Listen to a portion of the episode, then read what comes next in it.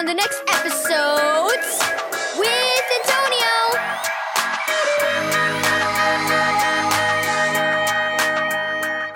Thank you, Keys for Kids Ministries, for this daily devotional.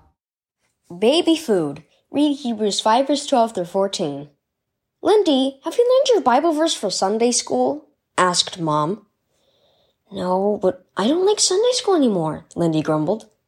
Why not? asked Mom, spooning cereal into Grace's mouth. We don't sing fun songs with motions anymore, and Mrs. Mack doesn't read from her Bible storybook either, replied Lindy. Now we have to read right from the Bible and memorize verses. And she paused as Gracie made a gagging sound. What's the matter, Gracie? Lindy asked as she tapped a spoon on the high chair, trying to distract her baby sister. She used to milk and juice, and she's just learning to handle solid foods, Mom explained. Sometimes they're just a little hard for her to swallow. Poor Gracie, Lindy turned to her mother. Why not just let her get have milk then? because she's not a tiny baby anymore. Gracie has to get used to eating solid food to grow big and healthy like you. She already likes it. Oh, said Lindy. She stroked her sister's cheek. Eat up, Gracie. Get big soon so we can play together. Mom put the spoon back up to the baby's mouth. It seems like you're having the same kind of trouble as Gracie, she said. Lindy looked indignant.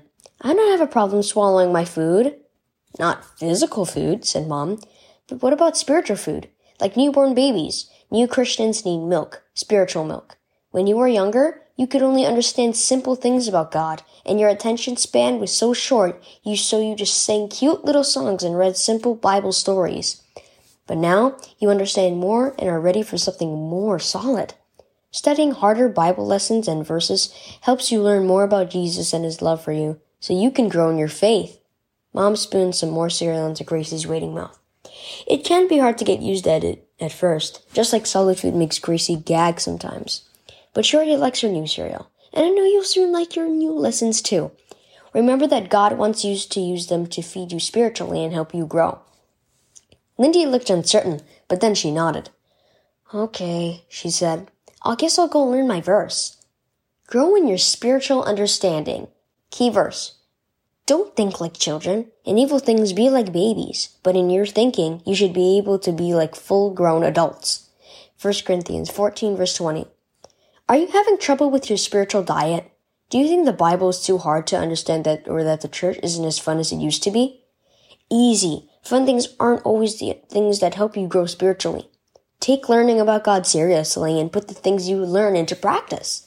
Trust Him to help you understand more and more about how much He loves you and what Jesus did to save you.